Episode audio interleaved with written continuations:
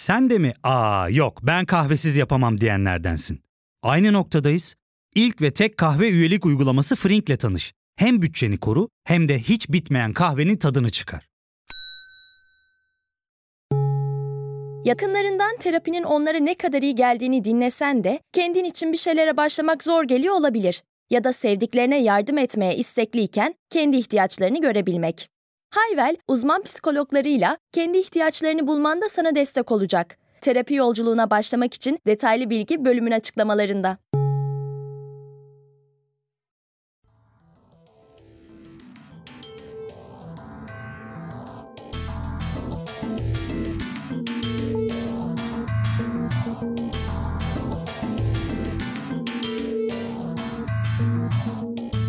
Onay kişinin belirli bir cinsel davranışı yaşamak istediğini özgür irade ve sözlü ifade yoluyla belirtmesidir. Birbirimizle ilişkilenirken saygılı ve güvenli yollar bulmamızı sağlayan, yanlış anlaşılmaların ve cinsel şiddet davranışlarının önüne geçmek için bize rehber olabilecek pratik bir uygulamadır. Cinsiyeti, cinsel yönelimi ve cinsiyet ifadesi ne olursa olsun intersex, akışkan cinsiyetli, cinsiyetsiz, kadın, erkek, gay, lezbiyen, heteroseksüel, biseksüel, trans, non-trans, onay kavramı herkes içindir. Cinsel Şiddetle Mücadele Derneği'nin onay broşüründen derlediklerimle bir giriş yaptım. Broşürde daha da detaylı bilgi var ve ilerleyen günlerde Mental Kültürs'ün Instagram hesabından paylaşacağım broşürü de.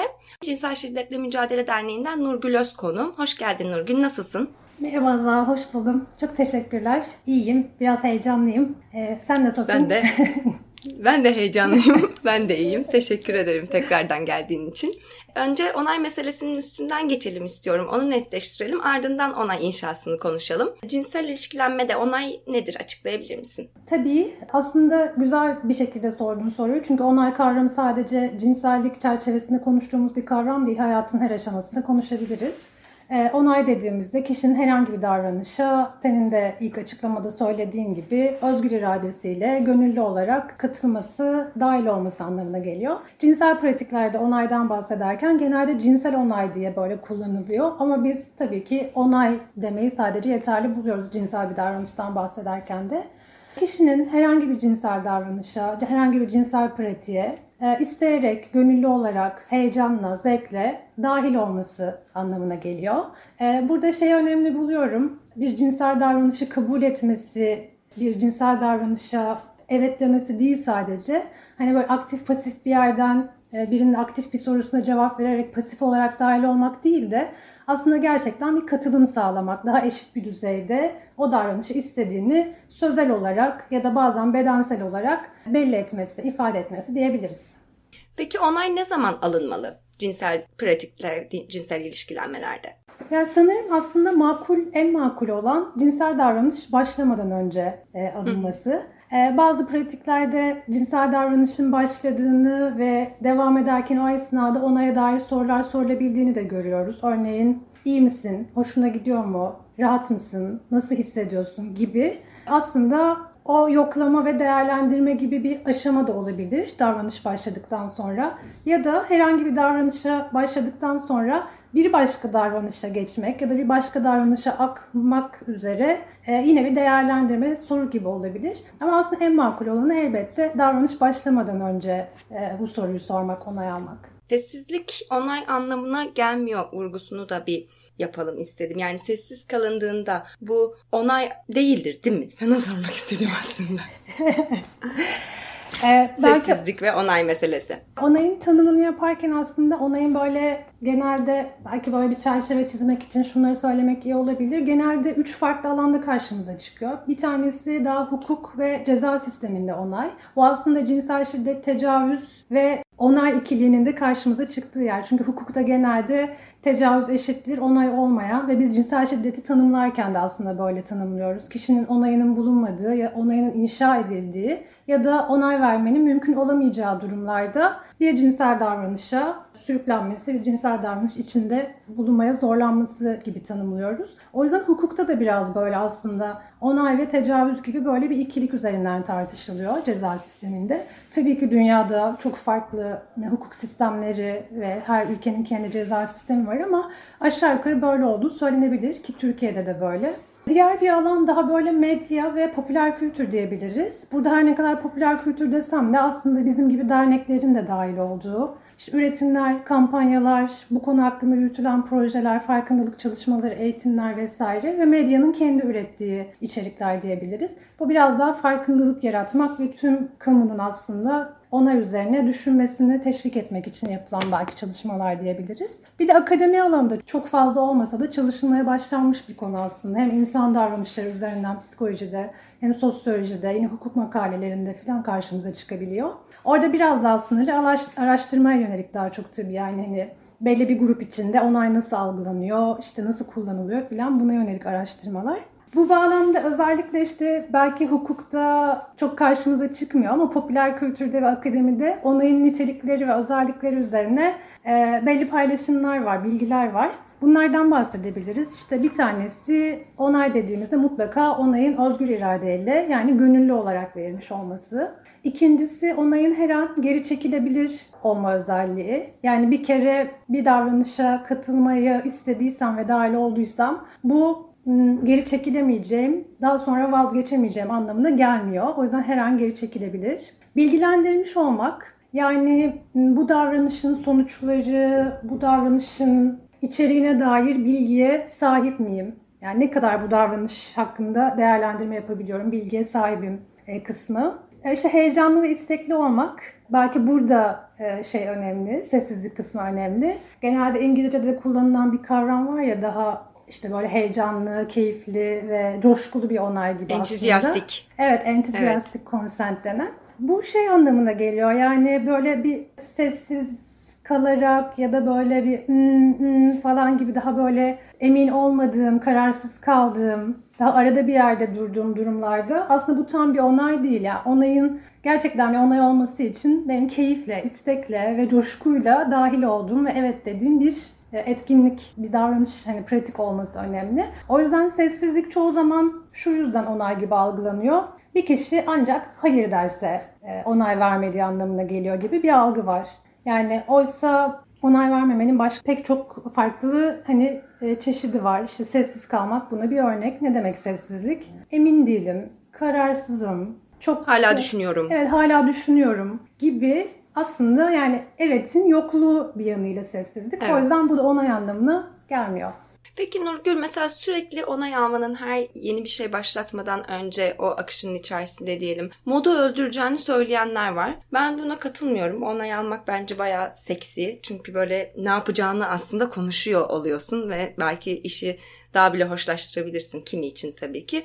Peki bu modu öldüreceğini söyleyenler bu konuda ne söyleyebiliriz? Bu konuda ne diyebilirsin? Ya evet en çok karşımıza çıkan yorumlardan biri bu söylediğin aslında. Olur mu ya? Hele uzun süreli ilişkilerde sürekli böyle onay almaya ne gerek var? Ya da işte romantizmi öldürür. O an tam böyle ateşli ateşli bir şey yaşayacakken durup hani sorumu soracağım, karşıdakinin cevabını mı bekleyeceğim gibi. Bu aslında bence kültürle çok ilgili bir şey. Ee, aynı zamanda onay böyle bir iletişim biçimi ve sosyal ilişkilenme pratiklerimize dair bir konsept yani böyle bir kavram. E, o yüzden hani içinde belki yetiştiğimiz, büyüdüğümüz toplumda çok onay kültürünün var olduğu bir toplum olmadığı için alışık değiliz aslında. Cinsellikle ilgili konuşmaya, sözel ifadeye, sevgimizi, tutkumuzu, heyecanımızı sözel olarak ifade etmeye çocukluğumuzdan itibaren çok teşvik edilmedik. Yani belki bilmiyorum dinleyen ebeveynler için de böyle bu bir hani yararlanabilecekleri bir, bir bilgi olabilir. Sıklıkla sor, sorulduğunda mesela çocukluktan itibaren buna alışsak nasıl hissediyorsun? Bugün hangi duyguları yaşadın? Bir çocuk hayır dediğinde o hayırın üzerine düşünmek, dinlemek, hayır demesi için ona alan açmak falan bunlar hep aslında o onay kültürü dediğimiz bir kültürün parçası. E şimdi böyle bir kültürde olmadığımızda tabii ki bu konular hakkında konuşmak tuhaf geliyor. E, yabancılaşıyoruz. İşte o pratiklerimize kolay kolay alamıyoruz. Ama bunun değişmesi için de pratik etmek gerekiyor. Aslında eminim ki ya ama işte keyfimiz kaçar, romantizm ölür diyen bireyler de bunu zamanla denemeye, pratik etmeye çalıştıklarında belki başta hakikaten öyle hissedecekler, zorlanacaklar, yabancılaşacaklar. Ama kullandıkça aslında ne kadar keyifli, ne kadar kendini de fark ettiğin, kendi sınırlarını, kendi ihtiyaçlarını, kendi keyif aldığın davranışları fark ettiğin bir alan da açabilir bir yandan. Yani dolayısıyla evet söylediğim gibi oldukça seksi cinsellikle ilgili konuşmak, olumlu da olsa, olumsuz da olsa bir iletişim biçimi aslında. Pratik ederek bence aşabiliriz o kaygıyı ve korkuyu. Kesinlikle çok da güzel açıkladın. Ee, bir de şey sormak istiyorum. Mesela İngilizce'de bu tek bir kelime genelde consent üzerinden konuşuluyor ama işte Türkçe'de hem rıza hem de onay anlamına geliyor. Siz neden e, kavramlar sözlüğünüzde ya da işte dernekte yaptığınız diğer e, medyalarda bunu onay olarak kullanmaya karar verdiniz? Aslında ilk kavram tartışmalarına başladığımızda ve ilk cinsel şiddeti falan da tanımlarken biz de rıza olarak kullanıyorduk. Çünkü bundan 5 sene önce aslında bu konu gerçekten rıza kavramıyla daha çok konuşuluyordu. Onay pek de kullandığımız bir kavram değildi. Rızanın kullanılma sebebi daha çok hukuk dilini ödünç almış olmamız aslında. Bizim de onay kavramını kullanmayı tercih etmemiz biraz böyle hem o hukuki, kelimenin hukuki ağırlığından e, çekip kelimeyi almak, biraz daha gündelik pratiklere geri kazandırmak. Yani çünkü onay daha gündelikte de kullandığımız bir e, kelime ve kavram aslında biraz daha gündeliğe çekmekle ilgili. Yani çünkü hala rıza dediğimizde daha böyle hukuki şeyler kafamızda canlanıyor. Ya o zaman da biraz daha yine tecavüz ve hani rıza ikili üzerinden konuyu tartışıyoruz. Dolayısıyla onay böyle daha tatlı, daha gündelik e, bir kavram olması nedeniyle tercih ettik. Farklı kavramlar da düşünülebilir, bulunabilir elbette. Ama bilmiyorum sanki insanlar da daha kendilerine yakın buldular gibi geliyor. Ben kişisel olarak çok daha rahat ettim mesela onay kavramıyla. Ben de mesela onay ve rıza diyorum. Hani hiçbir şey dışarıda kalmasın. Hepsini bir arada kullandığım oluyor. Peki birazcık daha e, bahsettin aslında ama sözlü ya da sözlü olmayan onayı konuşalım. E, bir araştırma yaparken bölüm için bir şey okudum. New York Times erkeklerin genellikle rızayı belirlemek için sözel olmayan göstergelerin göstergelerle yönlendiğini ve bu erkeklerin %61'inin partnerinin onayını beden dili yoluyla algıladıklarını söylüyor. Ancak kadınlara sorulduğunda ise sadece %10'u beden dili aracılığıyla onay gösterdiklerini söylüyor. Yani burada vücut dilini yorumlamanın, burada mesela %51'lik bir açık var mesela. Burada vücut dilini yorumlamanın risklerinden bahsedebilir miyiz? Evet, hakikaten önemli bu da. E, tanım yaparken de sözel ya da bedensel ifade dedik ama bedensel ifade her zaman onay göstergesi olmayabilir. Burada biraz böyle arzu kavramının da belki konuşmanın tam sırası aslında. E, çünkü bedensel ifadeler her zaman onay göstergesi olmayabilir. Elbette beden olarak uyarılmış olabiliriz. O cinsel davranışı ve yakını arzuluyor olabiliriz, e, istiyor olabiliriz. Fakat e, belli gerekçelerle o davranışı yaşamayı kabul etmiyor olabiliriz aynı zamanda. Yani daha açık konuşalım. Örneğin vajinal olarak bir ıslanma yaşamış olabilirim. Ereksiyon olmuş olabilirim. Meme uçlarım işte sivrileşmiş olabilir. Yüzüm kızarmış olabilir. Bedenim ısınmış olabilir. Bunların her biri aslında fizyolojik olarak bedende e, belli uyarılmaları bir işaret. Aynı zamanda arzu göstergesi de diyebiliriz. E, ama bunun olması mutlaka o davranışı yaşama kararını verdiğim ve yaşayacağım anlamına gelmiyor. Hangi sebeplerle onay vermiyor olabilirim? Bir, partnere ya da o an partnerlere güvenmiyor olabilirim. Hı hı. E, o davranışın sonuçlarıyla ilgili yeterince kendimi güvende hissetmiyor olabilirim. Yani korun, korunmak, yani cinsel yolla bulaşan enfeksiyonlar ya da gebelikle ilgili o an bir korunmaya dair kendimi güvende hissetmiyor olabilirim. Böyle kafamda belli belirsizlikler olabilir. Kendi kişisel değerlerimle örtüşmüyor olabilir. Böyle bir cinsel beraberliği belli bir sözleşme olmadan yaşamak istemiyor olabilirim. Başka gerekçelerim olabilir. Toplumsal kaygılarım olabilir vesaire gibi arzu duyuyor. Bedenen bunu arzumu işaret ediyor ama aslında onay vermiyor olabilirim. O yüzden o belki öyle aşamalarda işte o %50'lik erkek dilimi hani bunu fark ettiğinde yine de hani arzuladığını görüyorum. Bir beraberlik yaşamaya hazır mısın? Böyle bir şey istiyor musun? diye yine de soruyla pekiştirip emin olabilir o bedensel davranışın onay alıp olmadığından aslında. Evet, ona yor- olarak yorumlamaya olan yatkınlığı birazcık tersine çevirip tekrardan durup yeniden sormaya yönlendirebiliriz kendimizi. Peki mesela kişinin onayının olmadığını gösteren olası sözsüz ipuçları nelerdi? Mesela itmek, uzaklaşmak, sırtını dönmek. Aklına başka gelenler var mı? Ya göz temasından kaçınmak Baya böyle e, güzel bir belirti gibi geliyor bana. Çünkü aslında göz teması onaya dair şey bir işaret. Yani o teması korumak, o bağlantıyı korumak, o bağlantıyı sürdürmek istemek. Yani itmek çok bariz zaten hani bir istemiyorum deme biçimi. İşte göz kaçırmak, e, hareketsiz kalmak, bir eyleme dahil olmak yerine sadece eylemin gelmesini ve sürmesini beklemek. İşte bu dediğimiz gibi sessiz kalmak, belki sessizlik belirtileri, kafa karışıklığına dair çıkardığımız sesler vesaire. Bunlar da bir işaret olabilir. Hı hı. Korkuluk, suçluluk ya da baskı yüzünden ortaya çıkan cinsel ya da cinsel olmayan faaliyetler zorlamadır. Sanırım onay inşasına da yani cinsel ilişkilenmede onay inşasına da buralarda giriyoruz. Senden onay inşasının tanımını alabilir miyim? Onay inşası nedir? Tabii yine bizim aslında kavramlar sözlüğünde de bahsettiğimiz yerden belki kullanabilirim. Yani onay inşası kişinin onay vermediği herhangi bir cinsel davranışta onay almak için partnerin karar verme yetisini manipüle etmek. Yani bir hayırı evete çevirmek için e, kullanılan duygusal baskı, ısrar, işte rahatlatmaya çalışmalar, e, hediyeler alma, güzel sözler söyleme. Yani her zaman olumsuz bir şekilde değil aslında bazen olumlu şekillerde de olabiliyor. İkna etme araçlarını kullanmak diyebiliriz genel olarak. Peki bu mesela o anda kişi bunu fark etmese de sonradan fark etmesine neden olabilir mi? Orada onayının inşa edildiğini. Ya kesinlikle olabilir. Çünkü duygusal manipülasyon dediğimiz şey o kadar kolay fark edilebilen, idrak edilen bir durum değil aslında. O yüzden hani duygusal şiddette fiziksel şiddet kadar kolay fark edebildiğimiz, hemen işaret edebildiğimiz, gösterebildiğimiz bir şey değil. E, duygusal e, baskı, şiddet genelde insanın böyle zaman sonra fark ettiği, geriye dönüp ya aslında bayağı yaşadığım şey baskıymış, manipülasyonmuş ve bir onayın inşa edilmiş dediği bir şey. Dolayısıyla o an fark edememek çok olağan. Belki o an fark etse zaten o anda hayır demek durdurmak daha kolay olabilir. Yani olmayabilir elbette. Ama hı hı. E, zaman sonra üzerine düşünüp biraz daha değerlendirdiğinde kişinin fark etmesi söylediğin gibi çok olası. İş birazcık duygusal manipülasyon içerdiği için aslında. Hı hı. Yani birkaç örnek vermek gerekirse sanki ona bunu borçluymuşsun gibi hissettirme. Sana bir hediye alıyor ve sen de onunla cinsellik yaşamalısın gibi. Ya da işte seks bana olan sevgini kanıtlamanın bir yolu gibi manipüle eden şeyler söylüyor.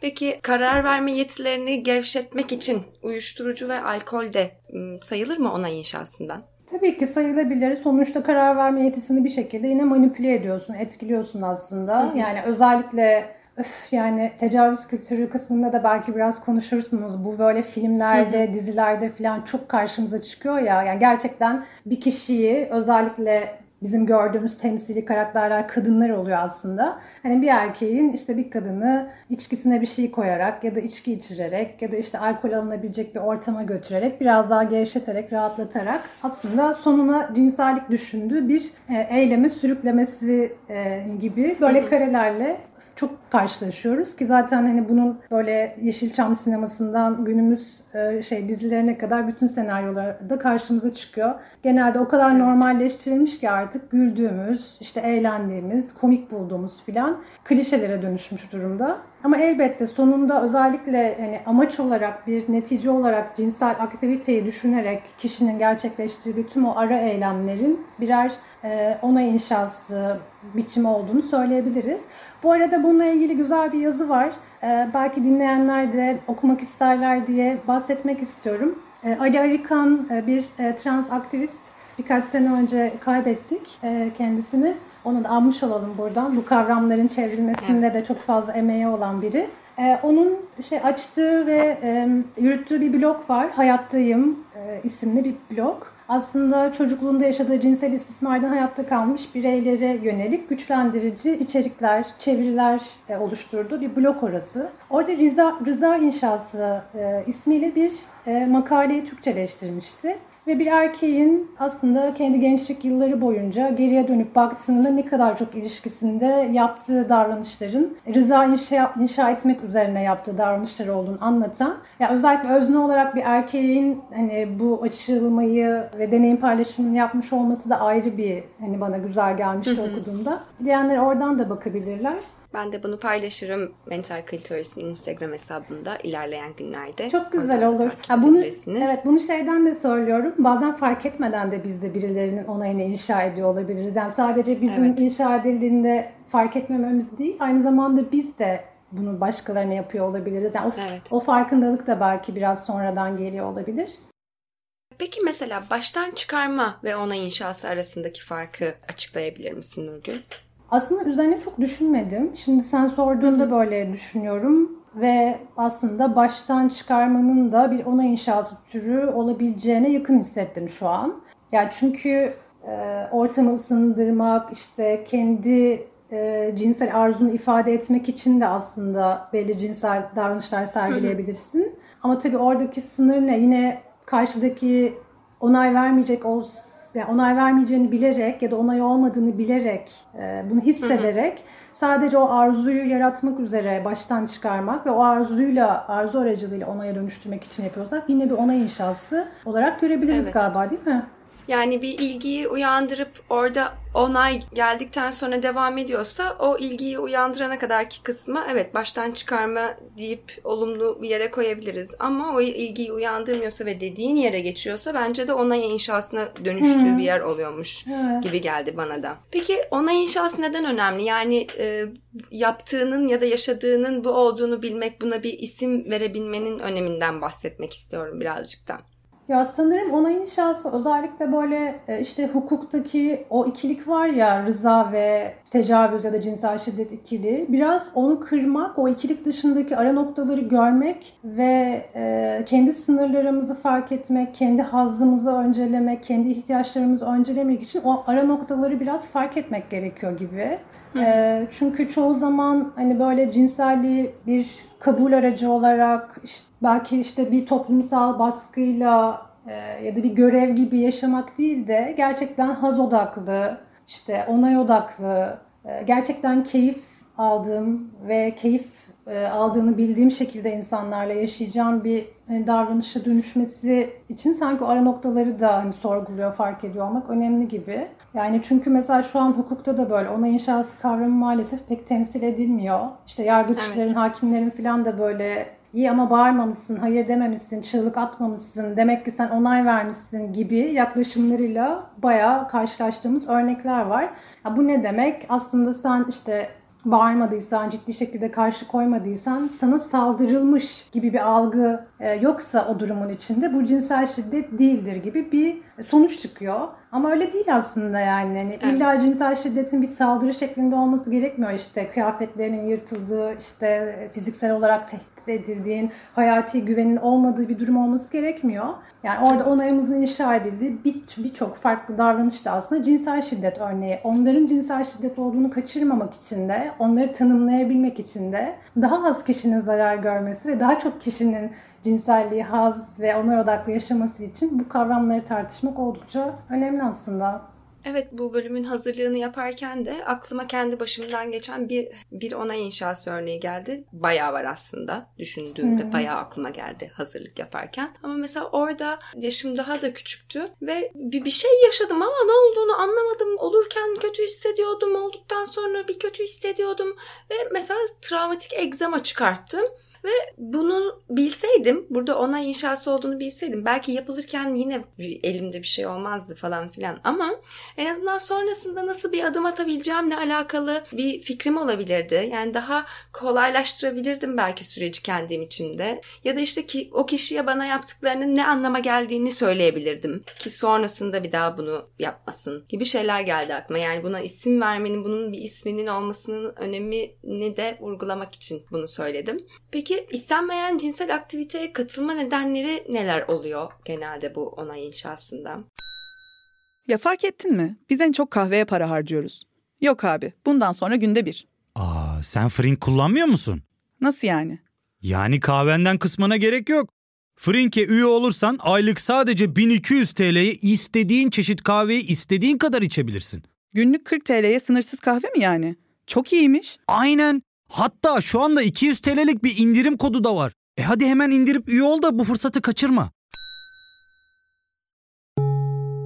Terapiye başlamak, içinden çıkamadığın döngüleri kırmak, bazı yanlış bulduğun kararlarını değiştirmek ve kendinle beraber daha huzurlu bir yaşam inşa etmek için atabileceğin en değerli adımlardan biri. Hayvel ile yoğun yaşam tempona uyum sağlayarak online terapi seanslarını takvimine göre ayarlayabilirsin. Bini aşkın uzmandan sana en uygun terapisti seçebilir podb10 koduyla indirimden yararlanabilirsin. Detaylı bilgi açıklamalardaki bağlantıda.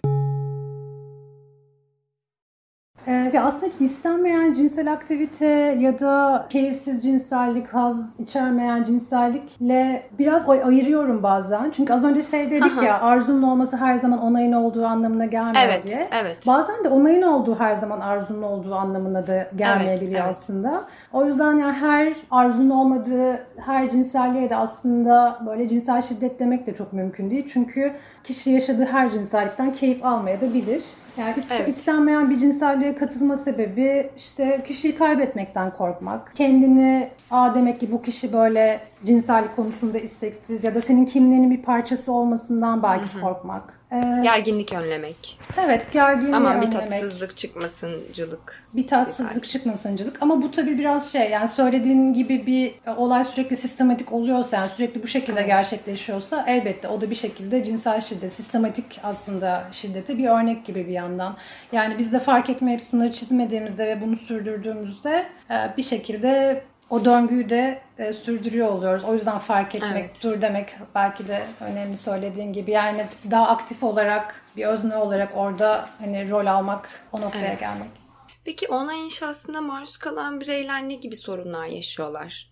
Özgüven kaybı olabilir. Eğer bu cinsel aktivite daha uzun süreli bir ilişki içindeyse o ilişki içinde daha artan bir şiddet ve farklı davranışlarda baskı, kontrol ve kısıtlama gibi yansımaları olabilir. Ee, bu konuyu konuşamadığı, sözel olarak ifade edemediği için dediğin gibi daha içeride yaşadığı o yorgunluk nedeniyle belki daha ruhsal ve fiziksel belirtiler olabilir. Yani bu özgüven kaybı biraz suçluluk duygusu vesaire daha ruhsal belki belirtiler ama senin örnek verdiğin kendi örneğindeki gibi fiziksel şeyler de olabilir. Yani ne bileyim evet. mide sorunları yaşayabiliriz stres nedeniyle işte yüzümüzde cildimizde bazı problemler çıkabilir filan yine aslında o stresin ve ruhsal e, duygu durumunun getirdiği fiziksel sonuçlar da olabilir. Daha sonraki ilişkilerde benzer şeyler yaşayacağından dolayı belki cinselliğe dair belli ön yargılar şu an aklıma geliyor ama hani evet. böyle bir uzaklaşma hissedebilir. Peki taraflardan birinin böyle bir güven ya da otorite pozisyonunda biri olmasının onay inşasındaki etkisinden bahsedelim istiyorum. Mesela belki birazcık Me Too'da ortaya çıkan hareketler daha fazla bu yöndeydi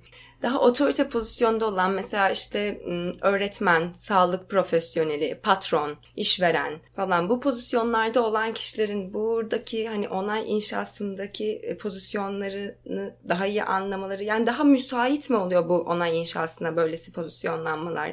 Daha mı hassaslaşmak gerekiyor yani buralarda dikkat etmek gerekiyor aslında.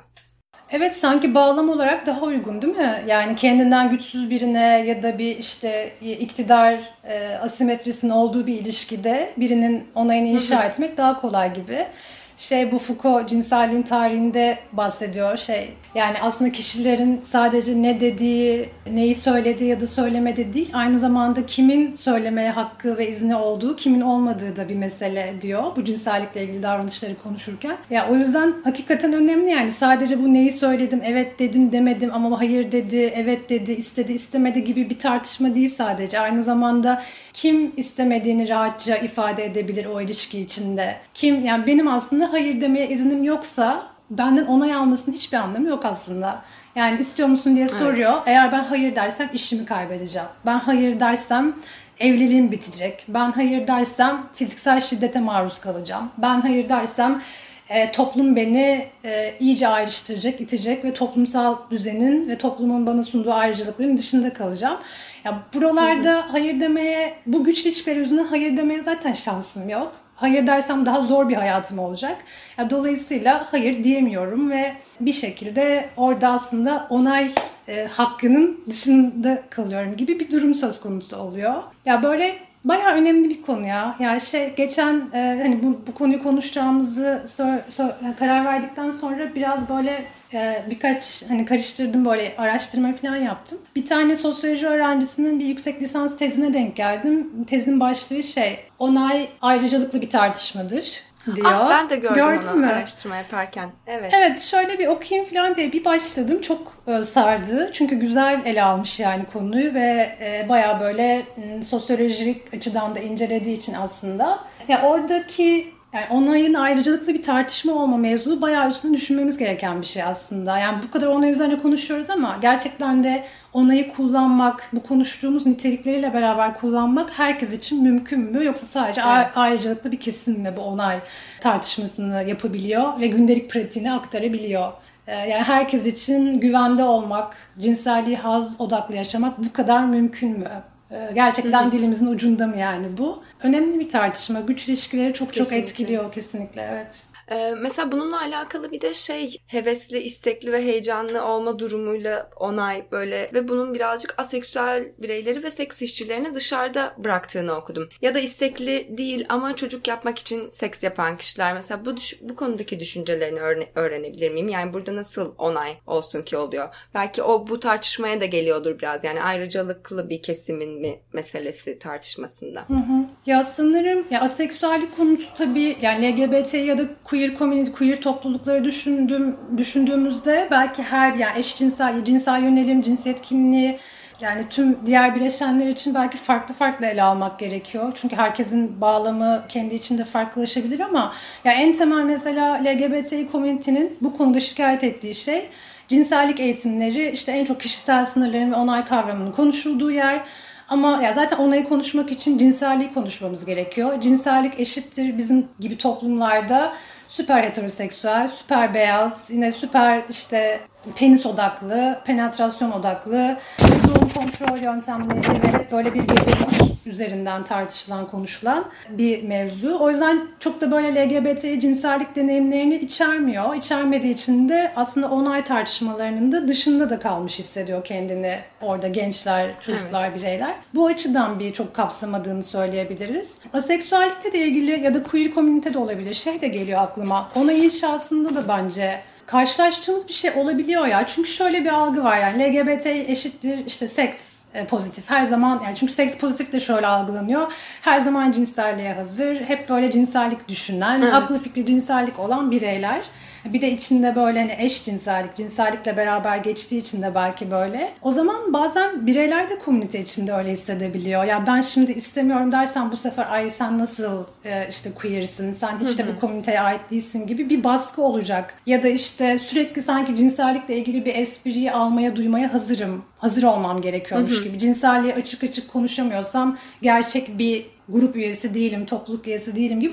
Bunlar da böyle baskı yaratabiliyor. Belki aseksüellikte de benzer bir şey olabilir. Yani yine çok genellemeler ve kalıplar içine soktuğumuz zaman bütün aseksüel bireyler aynıdır. Aynı şeyden hoşlanmazlar, aynı şeyden keyif al- alırlar. İşte şunu isterler, bunu istemezler. Yani hiçbir kişi, hiçbir trans transın deneyimi, cinsel deneyimi aynı değil. Hiçbir eşcinselin değil, hiçbir aseksüelin değil. Ya o çeşitliliği görmek belki önemli orada. Bunlar geldi aklıma. Evet yani heteroseksüel senaryolara daha çok e, konuşuyor olmamızın ona inşasında heteroseksüel olmayan kişileri yani daha kırılgan bir pozisyona sokuyor olabilir mi? Çünkü bu senaryolar konuşulmuyor. O da benim bir sorumdu. Onu da aslında cevaplamış olduk. Şey de ee, buraya eklemek istiyorum aslında. Engelliler de mesela. Engelliler de yani biz bu onay tartışmasının neresindeyiz? Sadece şu kısmındayız. Evet. Onay, onay verme yetisi olmayanlar kısmındayız. Bunun dışında biz yok muyuz onay tartışmasında gibi bir orada da aslında bir şey şey var. Yani en, evet. engelliler de çok dışında bırakılıyor bu tartışmanın. Çünkü hani cinsel olarak aktif olmayan ya da cinselliği olmayan bireylermiş gibi görüldüğü için yani fiziksel olarak da aslında zihinsel engeller için de söylüyorum bunu. Oysa her birey gibi tabii ki engelli bireylerin de cinselliği haz dolu ve onaya dayalı yaşama hakkı var. Yani onlar da bu konuşmanın tartışmanın bir parçası olmalılar. Kesinlikle bir hayır hayır demektirden evet evet demektire bir geçiş oldu ee, bu sloganlarda onayla alakalı. Ama onay inşası da aslında tam bu evetin evet olmadığı durumlarla ilgileniyor diyebilir miyiz? Birazcık o geçişten de bahsedebilir misin? Ha, evet aslında no means no işte hayır hayır demektir. Bayağı sloganlaşmış ve hayır naz yapmak anlamına gelmiyor. Hayır beni ikna et anlamına gelmiyor. Hayır diyorsam net olarak bu bir hayırdır. Yani bunun altını çizmek için oluşturulmuş bir slogan. Fakat tabii bunu söylediğimizde bu sefer tamam hayır demedi. O zaman onayı var gibi bir yere çok kolay kayabileceği için bunun yerine biz evet evettir diye bir vurgu yapalım diye düşünülmüş sanıyorum. O yüzden biraz daha slogan olarak evet sadece evet evet anlamına gelir gibi bir slogan oluşturulmuş. Buna bir de hevesliyi ekledik. Coşkulu ve hevesli bir evet. Net, coşkulu, hevesli, gönüllü. Aynen. Çünkü yani şöyle bir düşünelim aslında bazen evet de hayır anlamına gelebiliyor. Yani bazen gerçek bir evet hissetmediğimizde de evet diyoruz. O yüzden söylediğim gibi onayımız inşa edilerek bir e, evet diyor olabiliriz. Belki burada kısacık şeyden de bahsedebiliriz. Seninle konuşmuştuk öncesinde de. Aslında kişi kendi kendinin onayını da inşa edebiliyor. Bu her zaman evet. bizim başkasına yaptığımız bir proses, bir süreç değil. Ben kendi kendime de bunu yapabilirim ve bunu çok sonra da fark edebilirim. Bunun sebebi ne olabilir? İşte toplumsal olarak yani heteroseksizm bile mesela toplumsal bir yapı aslında değil mi? Yani her bireyin mutlaka hı hı. diğer cinsiyetten cinsel olarak hoşlanacağı ve beraber olmak isteyeceği algısı bayağı verili, işte normal olarak bize sunulmuş bir algı ve ben yıllarca hani bunun normal olduğunu düşündüğüm için, bunun hani kabul görür olduğunu düşündüğüm için hep kendim de buna ikna etmiş olabilirim zihinsel olarak. E aslında o da bir inşa yani. Toplum da bayağı bizim kendi onayımızı, kararlarımızı inşa etme sürecinde etkili olabiliyor. Ya bu çok böyle değiştirmemiz gereken bir şey diyemem. Çünkü o kadar kolay değil elbette ama fark etmek ve üzerine düşünmek bile önemli gibi. Ben mesela başımdan geçen bir olayı hetero bir erkek arkadaşıma anlattığımda bana şey demişti. Aa ben seni dinleyene kadar kadınları birazcık zorlamanın cinsel aktiviteye işin bir parçası olduğunu düşünüyordum dedi. Ve işte duyduğumuzda böyle aa işte annem babana nasıl şöyle peşinden koşmuş böyle. Yani bayağı ısrarla takip etmiş annesini falan böyle yani bunu romantize ettiğimiz böyle aş- aşırı garip bir yere çekiyoruz gibi geliyor yani ve başlatıcının erkek pasif olanın kadın yani zaten heteroseksüel senaryoları bu kadar e, normalleştirip rahat konuşulduğu için ve içselleştirildiği için birazcık daha söylüyorum. Ya bunu neden ve nasıl normalleştiriyoruz? Aslında tecavüz kültüründe de birazcık gireriz buna ama sence bu cinsel e, zorlamayı e, normalleştirmemizin, içselleştirmemizin nedeni ne? Medya. Medya kesinlikle. Onay kültürünün olmaması, çocukluktan itibaren bir şey hayır dediğimizde ama ebeveynimiz ya da işte öğretmenimiz ya da üzerimizde hiyerarşi ya da güç kurabilecek herhangi bir yetişkinin hayır dememize rağmen ısrar etmesi, o davranışı sürdürmesi ve bizim şuna inanmaya başlamamız. Ya ben başkalarını memnun etmeliyim. Benim ne istediğim çok da önemli değil. Asıl başkalarının memnuniyeti önemli. Eğer memnun etmezsem beni sevmezler, istemezler. Yani ki özellikle dediğin gibi toplumsal cinsiyet rolleri de bunu etkiliyor. Yani kadınlar daha fedakar olmalı. Kadınlar zaten cinsellikten çok da keyif almazlar, zevk almazlar. Erkeğini mutlu etmeli, tatmin etmeli. Yani bütün cinsel popüler kültür bunun üzerinde kuruluyor yani neredeyse. Evet. Yani o aktif pasif ilişkisi üzerinden. Bu roller de elbette etkiliyor. Yani toplumsal cinsiyet rolleri, işte o onay kültürünün olmayışı vesaire. Bir de mağdur suçlayıcılığın işte o medyadaki böyle tuğla tuğla örülmesi de bayağı etkiliyor sanırım. Şey geldi benim de aklıma böyle gündelikten örnek vereyim. Geçenlerde bir topluluk içinde benim işte Cinsel Şiddetle Mücadele Derneği'nde çalıştığımı e, öğrenen birisi böyle biraz düşündü düşündü sonra bir soruyla geldi ve şey dedi. Ya bir şey soracağım ya tamam şeyi anlıyorum. Yolda biri geldi karşına çıktı böyle bir tecavüz olayı yaşandı. Bunu anlıyorum ama mesela şu da cinsel bu da tecavüz müdür? İşte birisi seni e, evine davet etti. Sen de Aa, tamam dedin. Onunla beraber onun evine gittin. Yemekler yedin. Bir şeyler içtin beraber falan. Sonra cinsellik yaşamak istediğinde hayır dedin ve istemedin. O karşıdaki işte yine de cinsellik yaşadı sende. Bu da tecavüz müdür? Yani evet. o kadar tuhaf ve o kadar bana bilmiyorum bu alanda olduğum için belki o kadar şaşırtıcı geliyor ki bu soru. Ama ya bir kişi bunu sorabildiğine göre ki ne bileyim yani böyle cinsellik üzerine konuşan, düşünen biri, yani bu kadar da uzak biri de değil aslında beden üzerine. Ama demek ki toplumsal algı aslında bu düzeylerde bir yerlerde. Yani sen bir davranışı evet dediysen ki bu davranış aslında onunla eve gitmek e, senin flört ettiğin anlamına geliyor. Onu yaptıysan tabii ki diğerini yapmak için diğer kişiye bir şekilde böyle bir işaret. Sinyal diyorlar ama yani işte. evet sinyal verdin o zaman tabii ki o davranışı yapacaksın. Yani yok böyle bir şey ya gerçekten. Kesinlikle. Belki o yüzden. Yani sinyalleri okumak yerine orada sormaya çalışsak. Ki soruyor Aynen. ve kişi hayır diyor yani istemiyor. Orada onun evet. istememesi nasıl istemez? Yani resmen şey yapmış yani sanki oymuş gibi suçlu. O zaman evine de gitmeyecektin sen. Ve bu algı çok çok yaygın maalesef medyada işte haberlerin ele alınış biçimi, işte kadın hem de şu kıyafeti giymiş bir kadın yani işte çok böyle mini etekliyse o kadın tabii ki yani e, taciz görmesi çok olası. Mini etek giymeseydi bu olmazdı. Onun evine gitmeseydi bu olmazdı filan. Yani siz ilk programda Riming'de de konuşuyordunuz mesela. Yani benim Riming'e okey demem illa anal sekse de okey diyeceğim anlamına gelmiyor.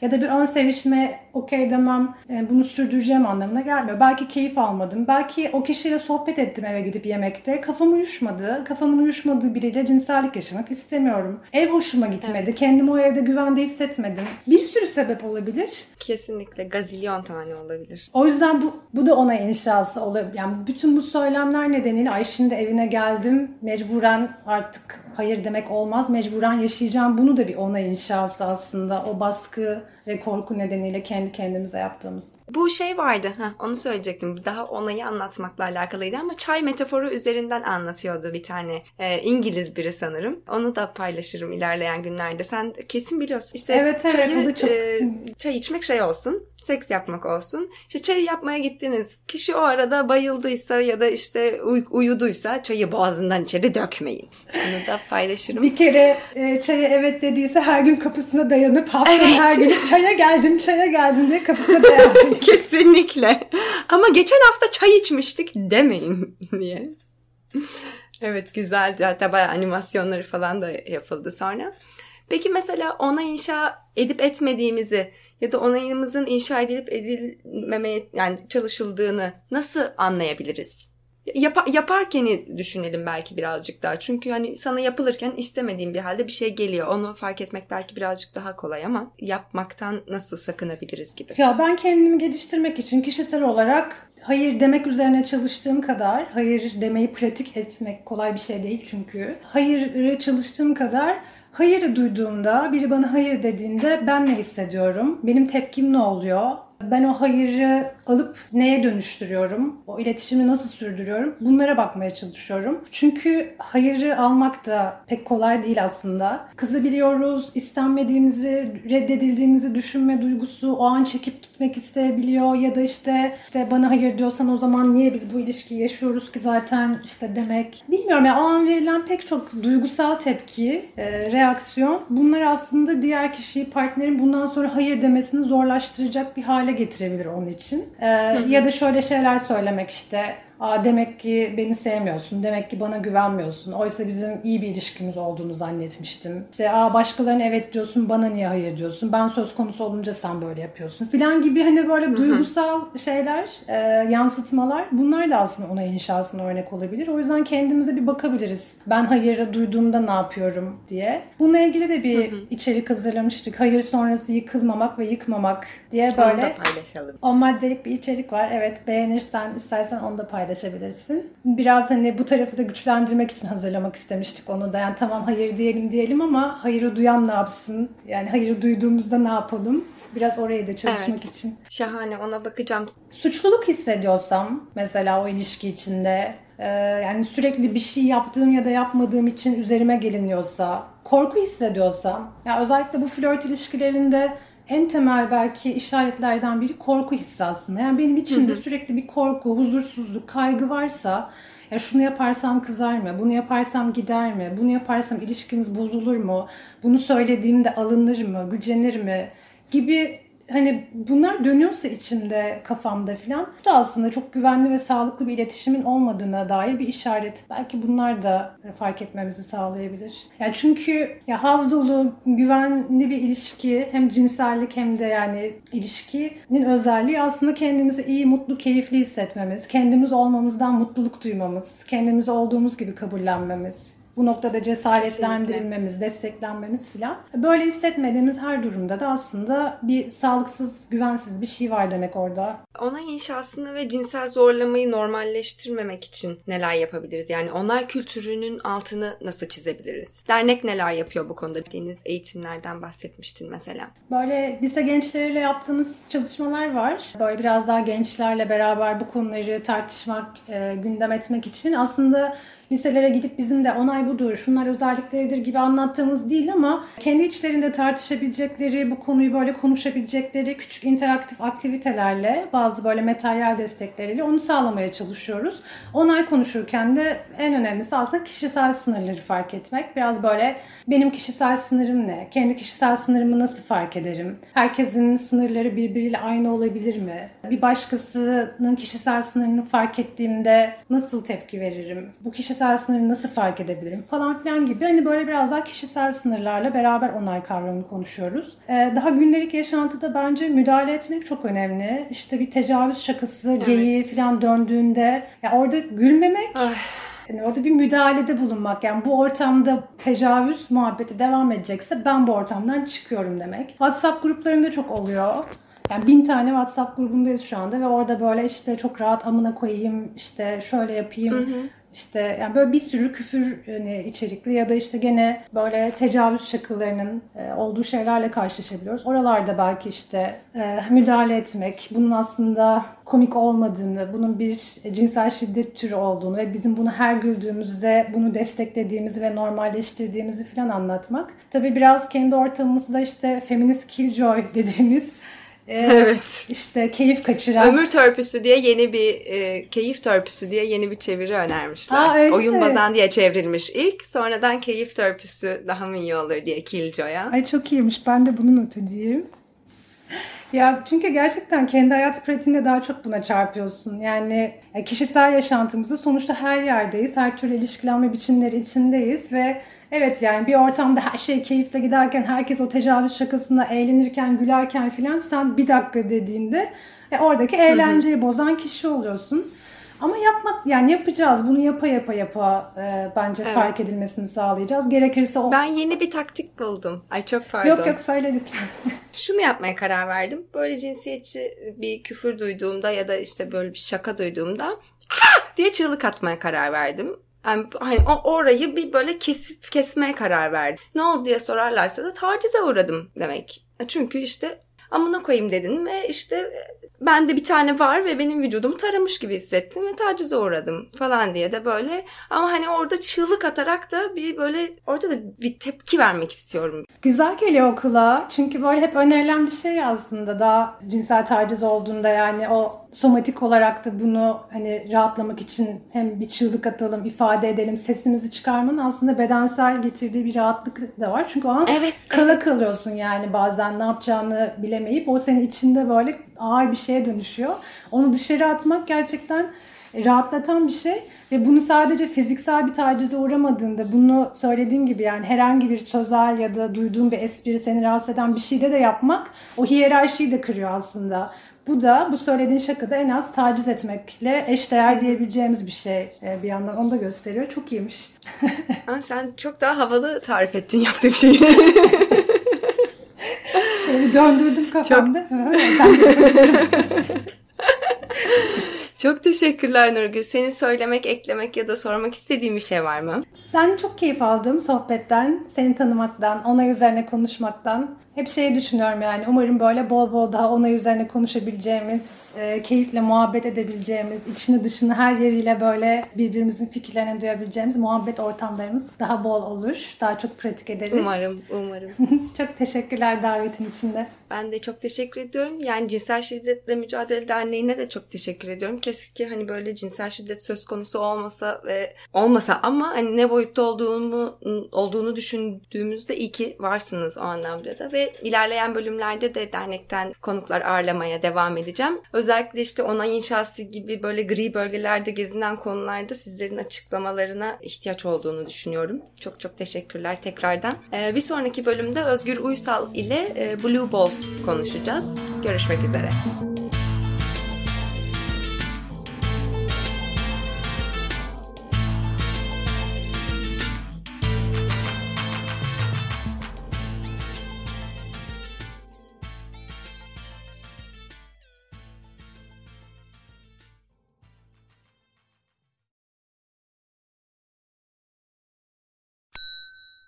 İlk ve tek kahve üyelik uygulaması Frink, 46 ildeki 500'den fazla noktada seni bekliyor.